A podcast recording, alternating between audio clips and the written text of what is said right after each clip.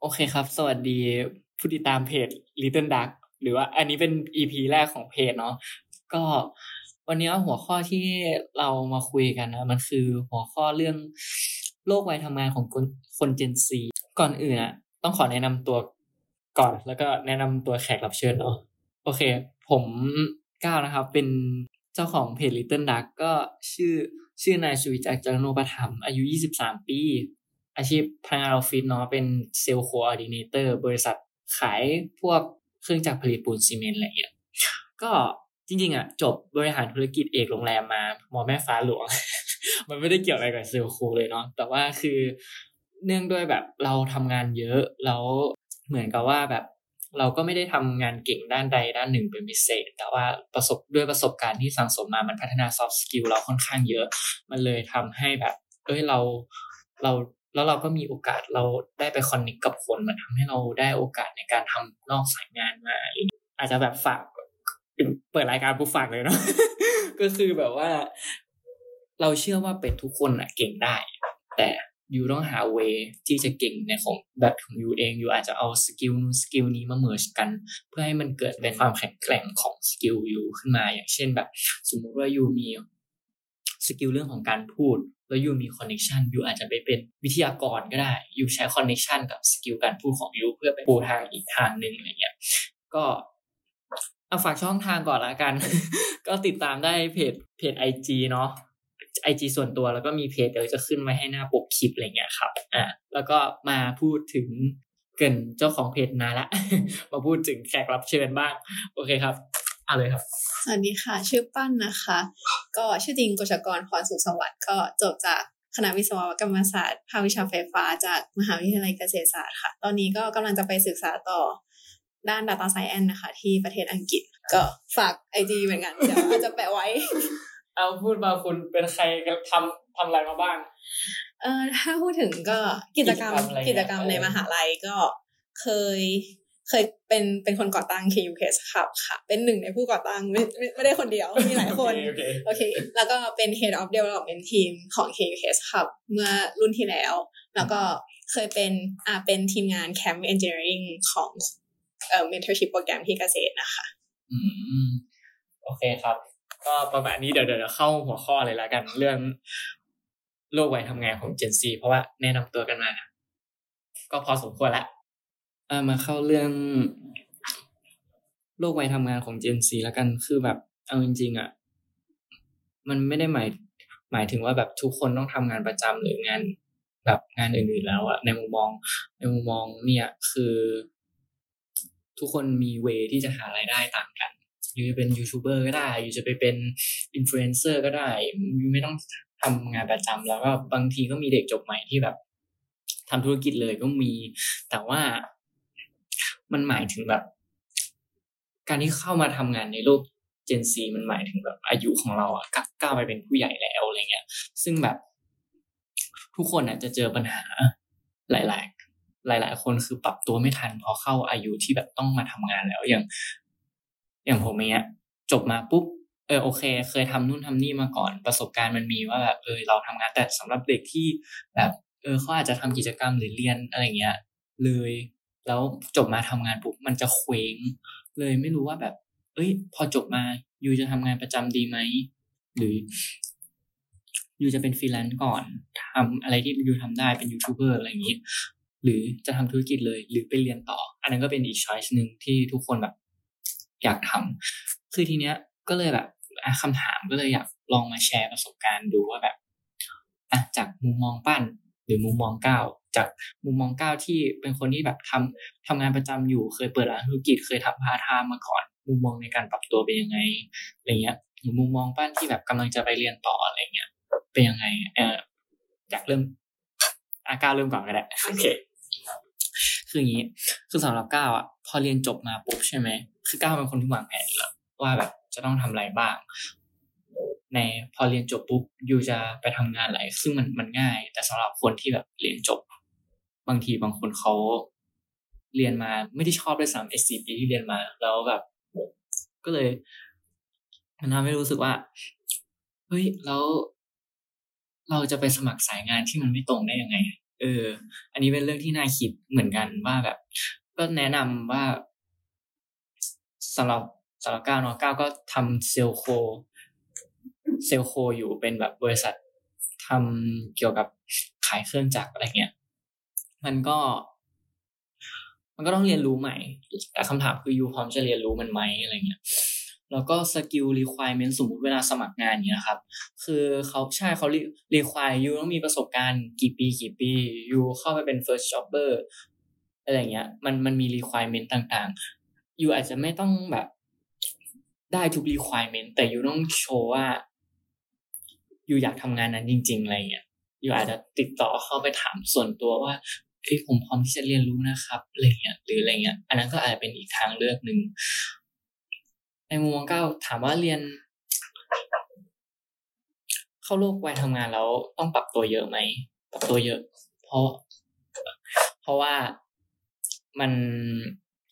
สังคมหลาย ๆ อย่าง คนเจนซีจะเจอแกลบที่เรียกว่า สังคมเยอะมาก เพราะว่ายูไม่ได้ทำงานกับรุ่นเดียวกันแล้วยูจะทำงานกับคนอีก อีกหลายวัยมาก ๆ เลยอะไรเงี้ยแล้วมันจะมีเรื่องของแกลบเจเนเรชันแน่นอนอะไรเงี้ยเออ ก็แบบ ประสบการณ์ที่เจอก็มีก็แบบ พอเจอแกลบเจเนเรชันปุ๊บมันก็ต้องแบบ เราก็ต้องปรับตัว เราต้องปรับตัวให้เข้ากับ กับกลุ่มคนกลุ่มนั้นได้แล้วมันก็จะมีบาง น้องๆ หรือเพื่อนๆ บางคนที่แบบปรับตัวไม่ได้ แต่อันนี้แชร์อันนี้แชร์อีกเรื่องหนึ่งคือมีเพื่อนเหมือนกันที่พอมาทำเป็น first jobber แล้วไม่ชอบงานที่ตัวเองทำคำถามคือเขารู้สึกผิดที่จะลาออกแต่แบบอันเนี้ยแชร์ในมุมมองนะคือยูไม่จำเป็นต้องรู้สึกผิดว่า ถ้าสมมติว่ายูจะลาออกเรา มันทำให้แค่ยูไม่เก่งหรือว่าแบบโดนคนรอบข้างเขาว่า เอ้ยเด็กเจนซีไม่มีความอดทนเลยประเด็นนี้ ประเด็นนี้โดนเยอะมาก ซึ่งมันไม่ผิดที่เราจะเลือกเพราะเรามีตัวเลือก อืมใช่ประมาณนั้น ถ้าเราเสริมจากที่ก้าวพูดก็คือ ถ้าย้อนกลับไปเรื่องที่จะสมัครงานที่ไม่ตรงกับสายที่เรียนจบมา เราจะแชร์ประสบการณ์ของเราที่แบบเออลองไปทำสิ่งที่เราคิดว่าเราอาจจะชอบนอกจากสิ่งที่เราเรียนมา อย่างเราเราเรียนวิศวะมา ตอนเราฝึกงานตอนปีสามก็ฝึกเกี่ยวกับด้านวิศวะมาเหมือนกัน เพราะว่าคณะก็บังคับให้ฝึกให้ตรงกับที่เราเรียนใช่ไหมแต่ทีเนี้ยเรารู้สึกว่าแบบ พอเรียนใกล้จะจบอะเรารู้สึกว่าเราไม่ได้ชอบวิศวะขนาดนั้น อยากลองทำอย่างอื่นดู ก็เลยไปเหมือนแบบว่าขอฝึกงานทางที่แบบก็เรียนจบแล้วนะจบปีสี่แล้ว แต่ว่าไปฝึกงานที่บริษัทหนึ่งที่เป็นเหมือนกับ management นิดหนึ่งก็จะได้จับงานที่หลากหลายมากขึ้น ดูด้านที่เป็นแบบบริหารมีแบบ การเงินอะไรอย่างนี้ ซึ่งมันก็ทำให้เรารู้จักตัวเองมากขึ้นนะว่าแบบโอเค นอกจากวิศวะที่แบบเราทำได้อะฝั่งอย่างเงี้ยบริหารอะเราก็ทำได้เหมือนกันแบบว่ามันเพิ่มความมั่นใจให้เรามากขึ้น ซึ่งแบบจริง ๆ ไม่ต้องกลัวเลยว่าถ้าสมมติไปสมัครแล้วเขาจะรับหรือเปล่าหรืออะไรเงี้ยอยากให้ทุกคนแบบกล้าที่จะลองออกไปสมัครดูก่อน สมมติว่าแบบฝึกงานมันหายากเกินไปใช่ปะเราแบบแนะนำว่าให้ลองไปทำ project หรือว่า ลองทำ volunteer ลองแข่งเคส มันก็จะมีหลาย option เหมือนกันที่ทำให้เราเลือกทำได้ หรือถ้าใครที่เป็นฝั่งแบบอินฟลูเอนเซอร์ติ๊กต็อกเกอร์อย่างเงี้ยมันก็จะมีคำพูดว่าแบบเอ้ยอุปกรณ์ยังไม่พร้อมเลยแล้วเราจะเริ่มได้ยังไงใช่ไหมเราว่าแบบความพร้อมที่สุดคือใจเราอะว่าเราแบบอยากทำไหมแล้วเราก็เริ่มทำเลย เพราะว่าแบบครั้งแรก ๆ มันไม่มีใครทำได้ perfect อยู่แล้วอะ เรารู้สึกว่า เออแบบก้าวออกไปทำแล้วก็ลองเรียนรู้ที่จะแบบทำผิดไปเลย เพราะว่าเราก็คือแบบเด็กจบใหม่ เราคือแบบยังวัยรุ่นอยู่มันยังมีพื้นที่ให้เราได้แบบผิดพลาดอีกเยอะ อะไรเงี้ยเราก็เลยรู้สึกว่าแบบอยากให้ทุกคนแบบกล้าที่จะออกไปทำในสิ่งที่ตัวเองคิดว่าแบบอยากลองอะงั้นมาถามปั้น พอตัวเองเข้าแบบยี่สิบสามแล้วเข้าโลกแบบวัยทำงานที่แบบยังไม่อาจจะยังไม่ได้ทำงานอาจจะเรียนต่อหรืออะไรเงี้ยรู้สึกไง รู้สึกว่าแบบสิ่งหนึ่งนะคือสิ่งที่ต่างคือตอนไปเรียนแบบว่าที่บ้านก็ยัง support เต็มที่ใช่ไหมเพราะเราเป็นนักเรียน แต่พอแบบต้องสเต็ปออกมาว่าโอเคทำงานอะมันจะมีความรู้สึกว่าเราต้องรับผิดชอบตัวเองมากขึ้น แล้วแบบสิ่งหนึ่งที่เราว่าหลาย ๆ คนน่าจะเป็นเหมือนกันคือการเปรียบเทียบกับเพื่อนๆรอบตัว เพราะว่าแบบ ในขณะที่สมมติว่าเรายังไม่ได้งาน แต่เพื่อนรอบข้างเราอะได้งานไปหมดแล้ว หรืออะไรเงี้ย มันก็จะเกิดการเปรียบเทียบขึ้นมาใช่ปะซึ่งเราว่าตรงเนี้ยมันต้องสำรวจใจตัวเองให้ดีพอแหละว่า เราอะพร้อมรับกับทางเลือกของเราหรือเปล่าว่าแบบเราเลือกทางนี้แล้วอะเราจะสู้มันไปให้สุดไหม หรืออะไรเงี้ย เราว่าสิ่งนี้เป็นสิ่งที่วัยรุ่นส่วนใหญ่จะต้องแบบเตรียมพร้อมเตรียมรับอะคือเราว่ามันอยู่ที่ตัวเราอะว่า เราโอเคกับจุดที่เรายืนไหม เรามีความสุขมากไหม แบบไม่ต้องเอาตัวเองไปเปรียบเทียบกับใครว่าแบบเอ้ยคนนู้นเขาเป็นอย่างนี้คนนั้นเขาเป็นอย่างนี้อะไรเงี้ยมันอยู่ที่เราว่าโอเค ตอนเนี้ยถ้าชีวิตเรา happy แล้ว เรามีความสุขแล้วอะเราว่าแค่นั้นก็แบบโอเคแล้ว อะแล้ว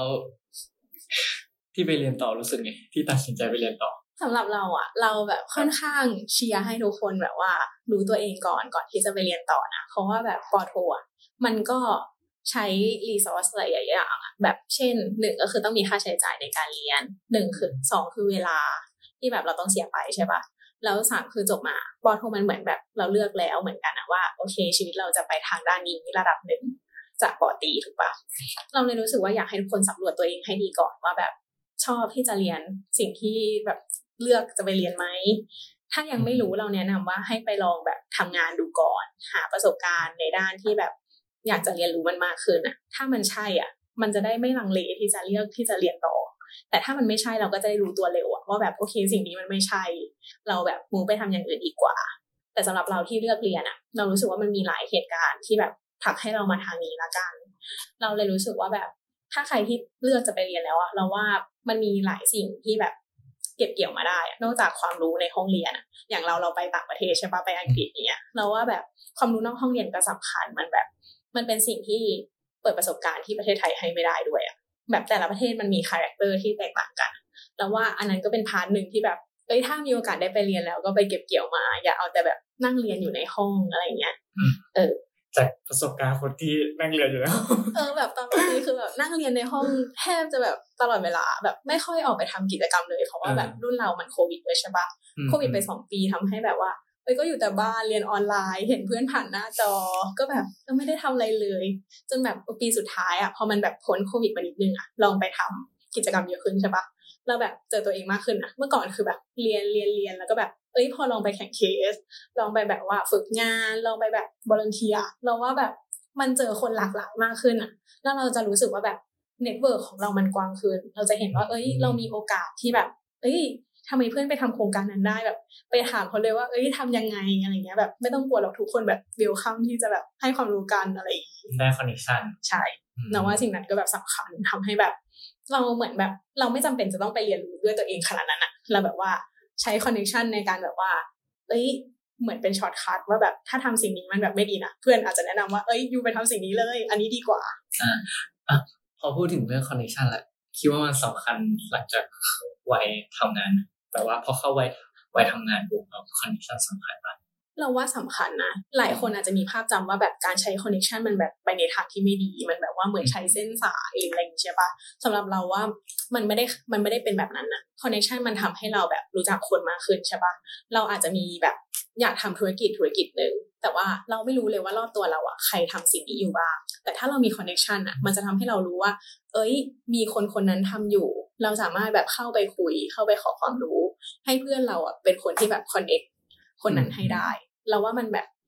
คือมันไม่ได้มีแต่ด้านที่ไม่ดีอะคอนเนคชันที่ดีๆ ที่เกิดขึ้นอะมันมีเยอะมากแบบอย่ามองว่ามันเป็นสิ่งที่ไม่ดีอย่าแบบคิดลบกับมันไปก่อน แบบลองเข้ามาอยู่แบบลองหาคอนเนคชันให้ตัวเองดูก่อนแล้วคุณจะรู้ว่าแบบ โอเคมันแบบมันมีอะไรมากกว่านั้นนะกว่าการใช้เส้นสายอะไรเงี้ย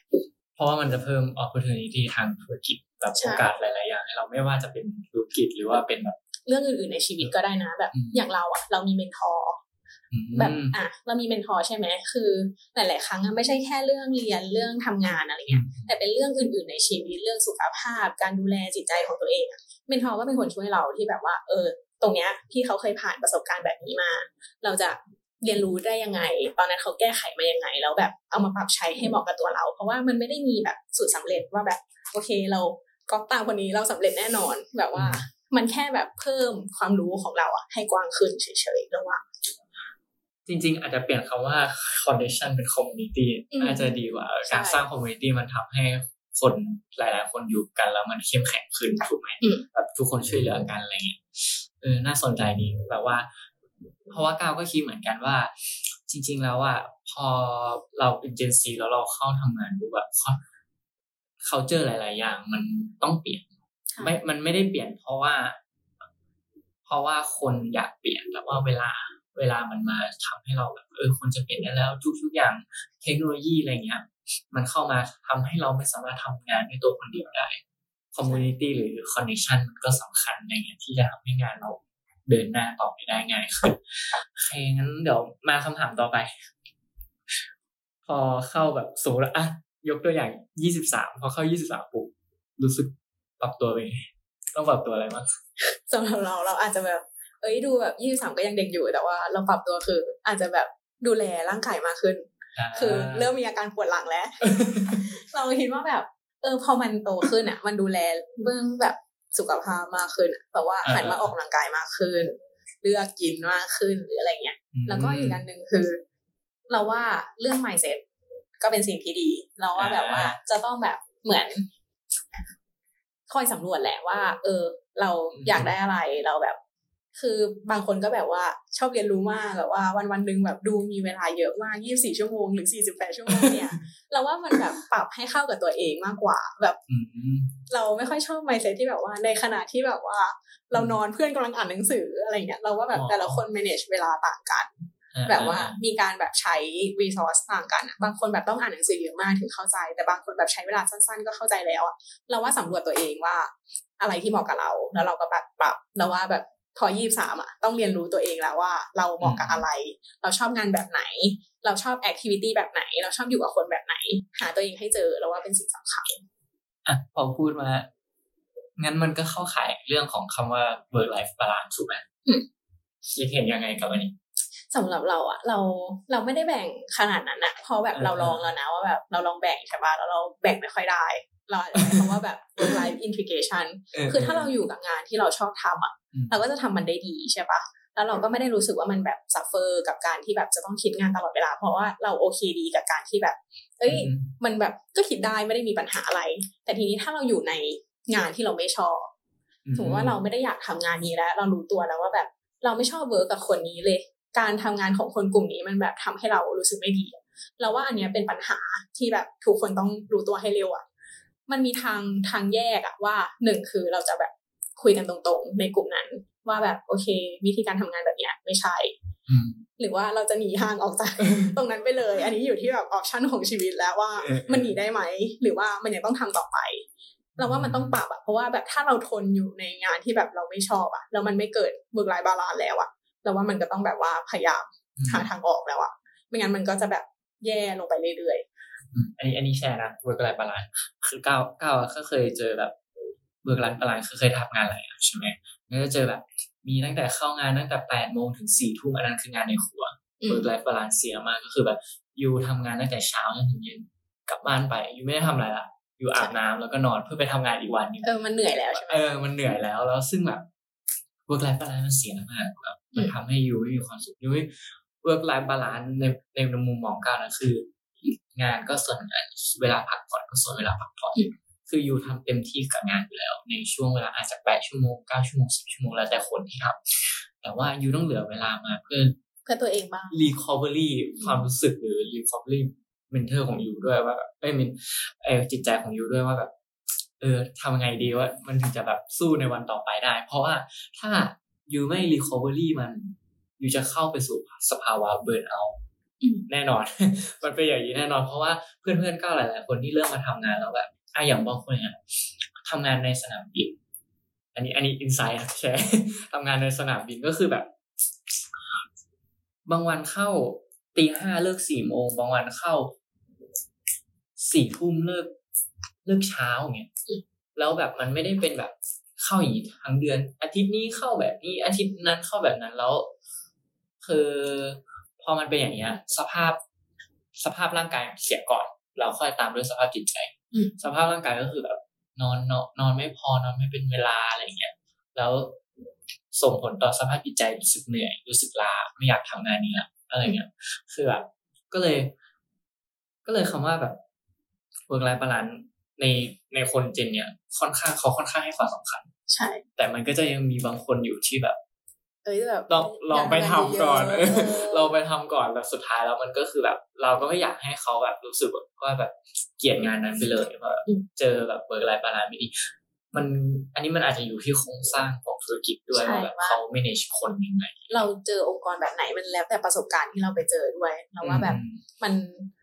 แบบว่าสุ่มดวงเลยอะถ้าใครสุ่มดวงดีดวงดีก็คือแบบเจอที่ที่แบบดีใช่แต่ถ้าใครแบบไอ้นี่หน่อยก็อาจจะเจอที่เราไม่ชอบแล้วกลายเป็นว่าเราแบบไม่อยากออกไปทำอีกแล้วอะไรเงี้ยใช่เพราะว่าอะอย่างตอนนั้นที่ก้าวฝึกงานใช่ป่ะที่ฝึกตั้งแต่แปดโมงถึงสี่ทุ่มอะหลังจากนั้นก็คือเข็ดละ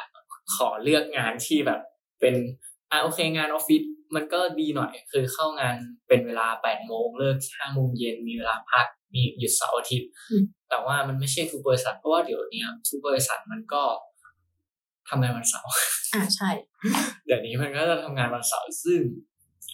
อันนี้ก็ไม่รู้อันนี้ไม่รู้เหมือนกันอาจจะต้องให้ทำการบ้านเพิ่มว่า จริง ๆ แล้วอะทำไมเขาถึงทำงานวันเสาร์กันทำไมทั้งๆที่แบบอยู่ควรจะหยุดเพราะว่าต่างประเทศอะเขาไม่ได้เพิ่มเวลาทำงานนะอืม เขาลดเวลาทำงานลงให้เหลือ ถ้าเท่าที่ก้าวจำไม่ผิดอะคือที่ต่างประเทศอะเขาจะลดจากห้าเหลือสี่วัน เพราะว่าเขามีผลงานวิจัยออกมาแล้วว่าทำงานสี่วันคนทำงานประสิทธิภาพได้เยอะกว่า หยุดวันพุธหรืออะไรนี่แหละวันกลารอืมสัปดาห์ เออนั่นแหละ ซึ่งมันส่วนทางกับกับประเทศเรา บ้านเราว่า เอ้าทำไมบ้านเราทำงานเยอะขึ้นวะอืมอะไรอย่างเงี้ยแล้วปัญหาเรื่องสุขภาพจิตทุกคนเป็นเยอะมากเป็นไหม ยังไม่เป็นเพราะว่ายังไม่ได้ทำงานประจำขนาดนั้น เออ แต่แบบอะอะอันนี้ใช่อีกเรื่องหนึงแล้วกัน ก็คือ พอเข้าไปทำงาน สิ่งที่ตามมาอะร่างกายร่างกายเป็นสิ่งที่น่าจะตามมาอันดับแรกๆอยู่แล้วเพราะว่ามันทำงานปวดหลังนู่นนี่นั่นทุกคนเป็นอยู่แล้วเสื่อมความเสื่อมของร่างกาย แต่ว่าอยากให้มองคือเรื่องของจิตใจ คนหลังจากโควิดมาคน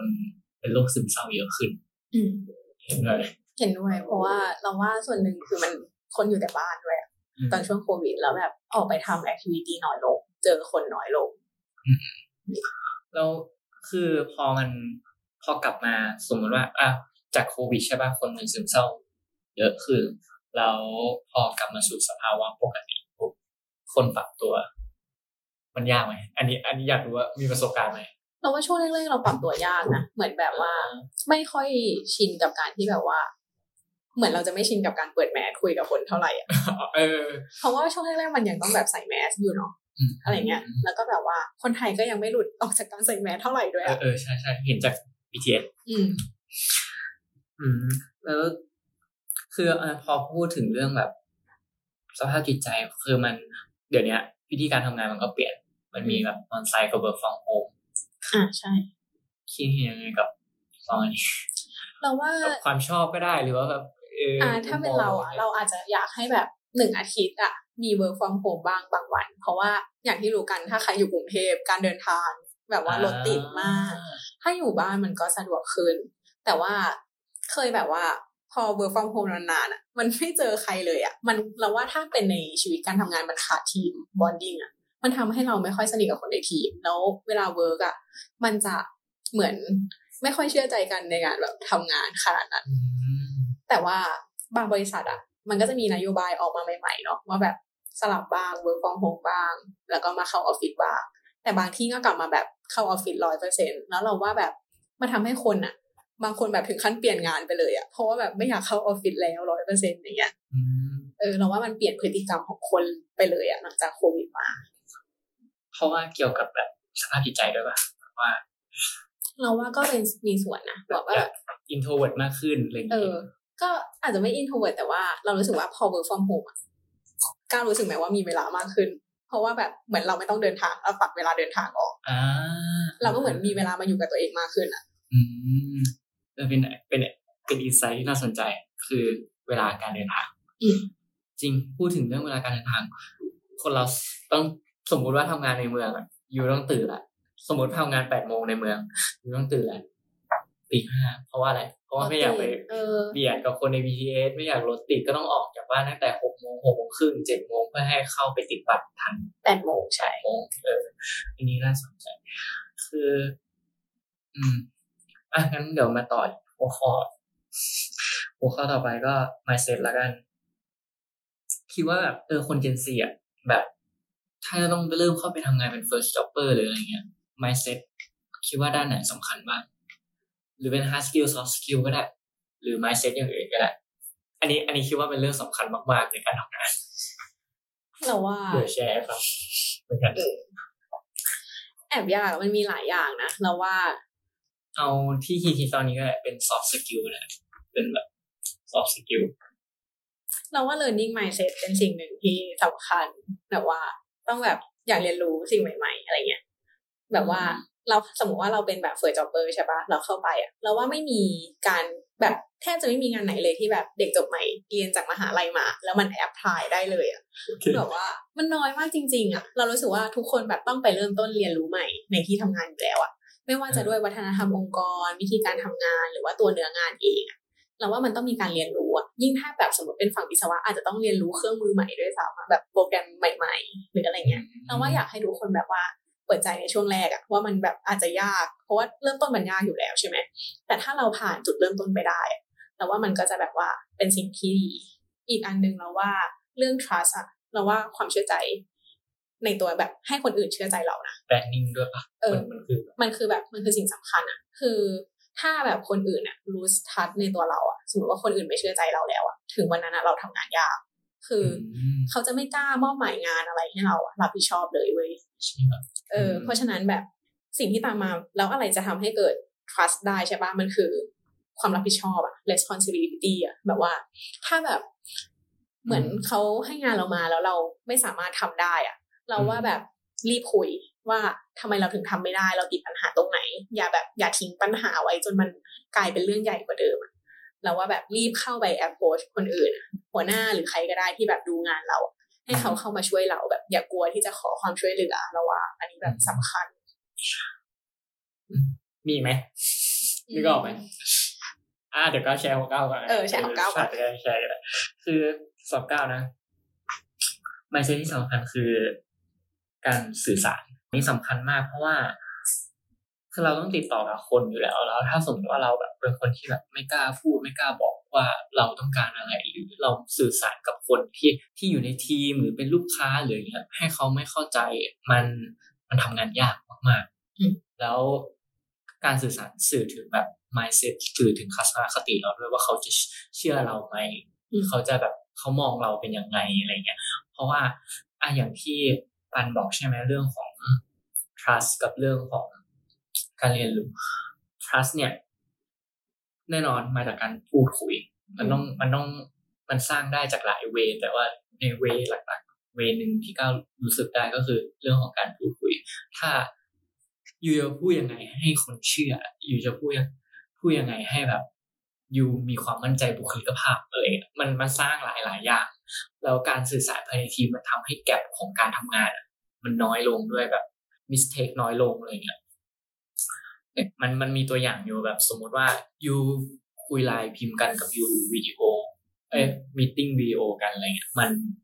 มันต่างกันเออ อันนี้เห็นด้วยแบบอืมต่างกันมากเหมือนแบบการพิมพ์ไลน์อะมันไม่ได้เห็นน้ำเสียงอะว่าเราต้องการจะสื่อสารอะไรบางทีมันอืมทำให้แบบว่าผู้รับอะเข้าใจผิดพลาดไปว่าเราต้องการจะสื่ออะไร เพราะฉะนั้นแบบถ้าเรื่องไหนเป็นเรื่องสำคัญแล้วว่าแบบสื่อสารแบบการโทรหรือว่าการวิดีโออะไรเงี้ยหรือเข้ามาคุยกันตัวต่อตัวเลย อาจจะแบบว่ามีประสิทธิภาพมากกว่าอะไรเงี้ย แต่ว่ามันก็จะมีแบบ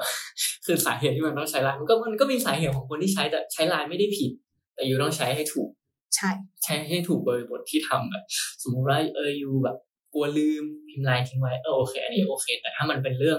สำคัญ หรือเป็นเรื่องที่แบบมันต้อง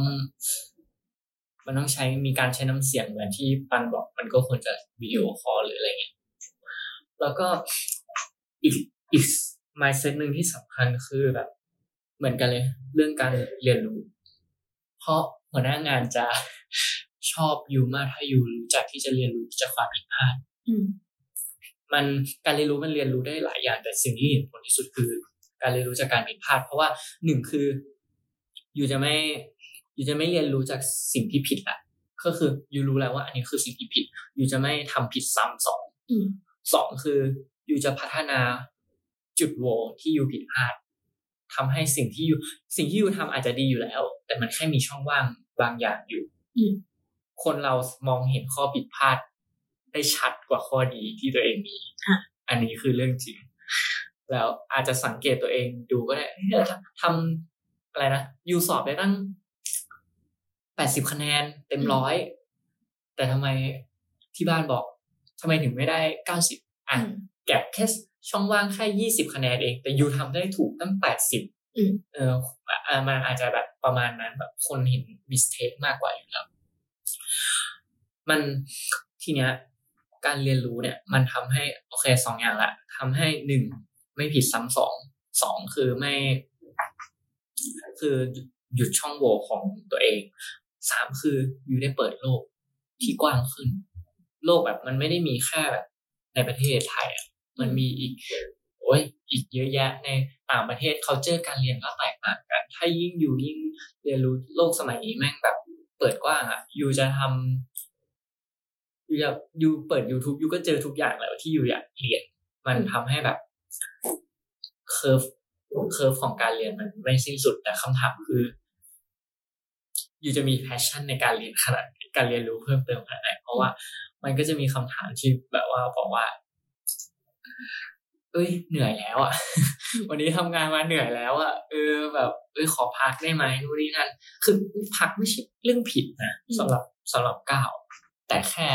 you ต้องบริหารจัดการเวลายังไงให้มันคุ้มค่ามากที่สุดสำหรับเราเราว่าแบบถ้าเหนื่อยอะก็พักเลยแต่ว่าไม่ต้องไม่ต้องฝืนนะเออแล้วเริ่มแบบด้วยอะไรง่ายๆอะแบบว่าสิ่งที่เราทำได้โดยที่ไม่เหนื่อยมาก เช่นแบบว่า สมมติว่า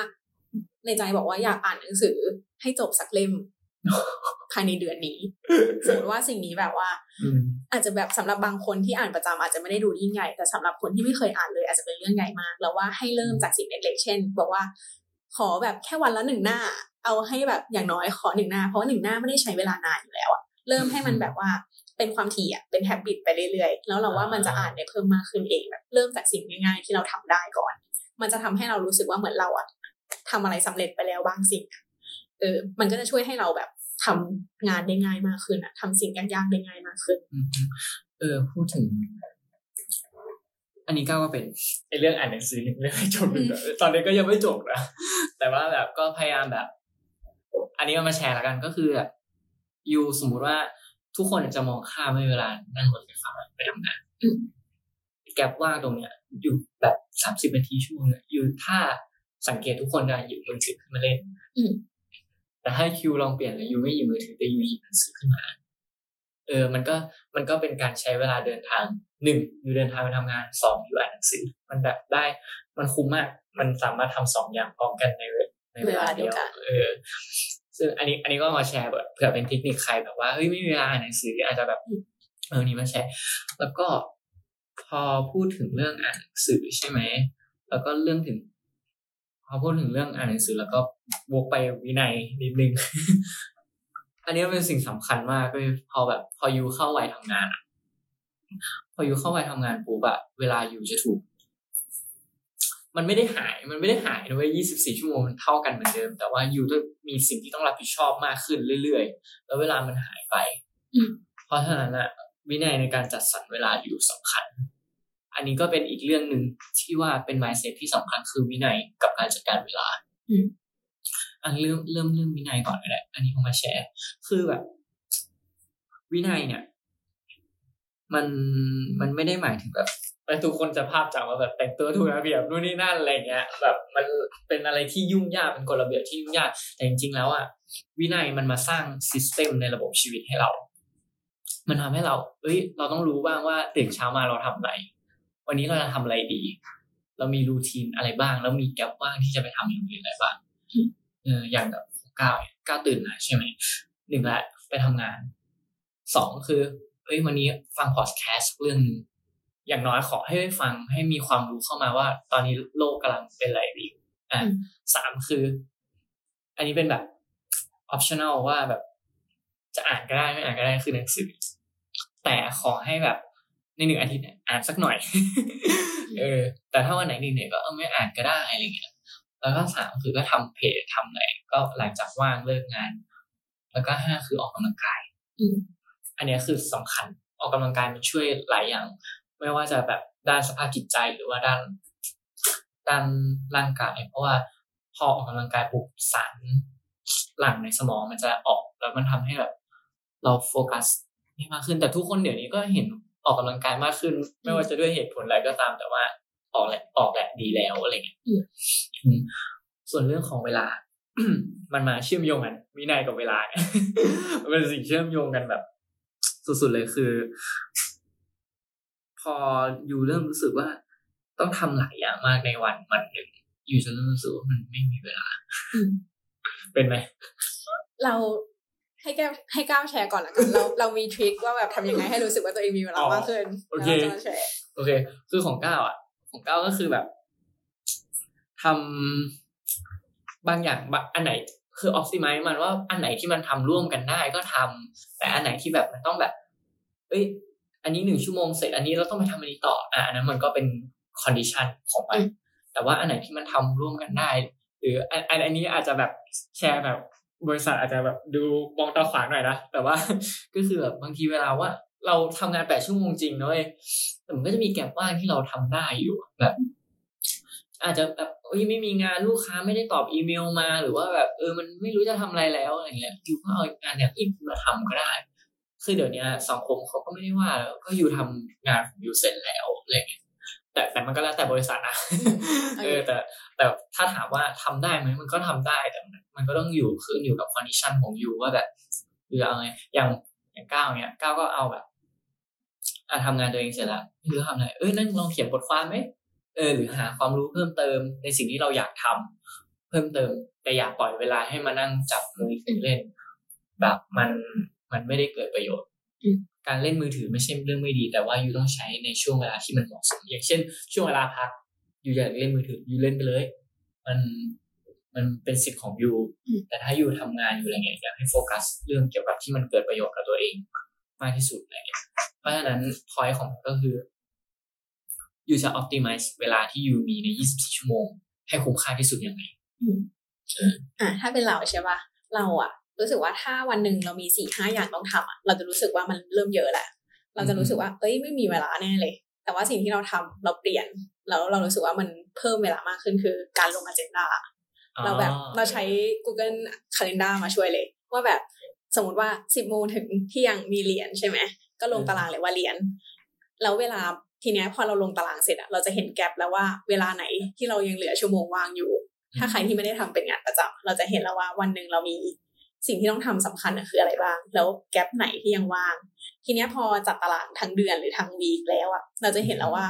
งานไหนเราสามารถโยกมารวมกันได้ งานไหนเราแบบแบ่งมันออกไปได้เลยอืมแล้วทีเนี้ยมันก็จะมีแบบ optimize เวลาได้แล้วว่า โอเค งั้น อันเนี้ยว่างอยู่ถามเพื่อนเลยใครว่างแบบมาเจอกันอย่างเงี้ยได้เลย ทีเนี้ยแบบทุกคนก็จะงงแล้วว่า เอ้ยทำไมมันดูมีเวลาเยอะจัง แต่จริงๆก็คือเราพยายามแบบจัดตารางไปเลยว่า เราต้องทำอันไหนสิ่งไหนให้เสร็จภายในเวลาเนี้ยก็คือจะไม่แบบว่าโยกไปทำอันอื่นไม่ผัดวันเลย ก็คือแบบทำให้เสร็จแล้วก็แบบเคลียร์เคลียร์เคลียร์ตารางให้หมดไป อันนี้ก็แบบเป็นทริคที่ช่วยได้ถ้าใครรู้สึกว่าในหัวมันแบบเยอะแล้วก็แบบรู้สึกว่าไม่มีเวลาแล้ว